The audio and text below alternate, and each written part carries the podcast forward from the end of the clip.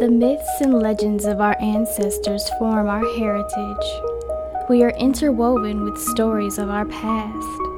How much do you know about our African American folklore? What are the old tales behind our superstitions? What do you know of black serial killers? I bet you know Ted Bundy and Jack the Ripper, but do you know the Cabbie Killer? Or the Sunday morning slasher? Our history is filled with chronicles, some bloody and some inspiring. But in the sea of white dominance, our heritage has taken the back seat. You're listening to Mama Jo and Murder. I'm Shayla, and on here we tell stories of our past. We bring them to the forefront. We put our culture under the microscope and find all the pieces that have made its spirit what it is. I'll narrate black true crime stories and take you on adventures back to the 1800s to visit the folk tales that kept our people strong.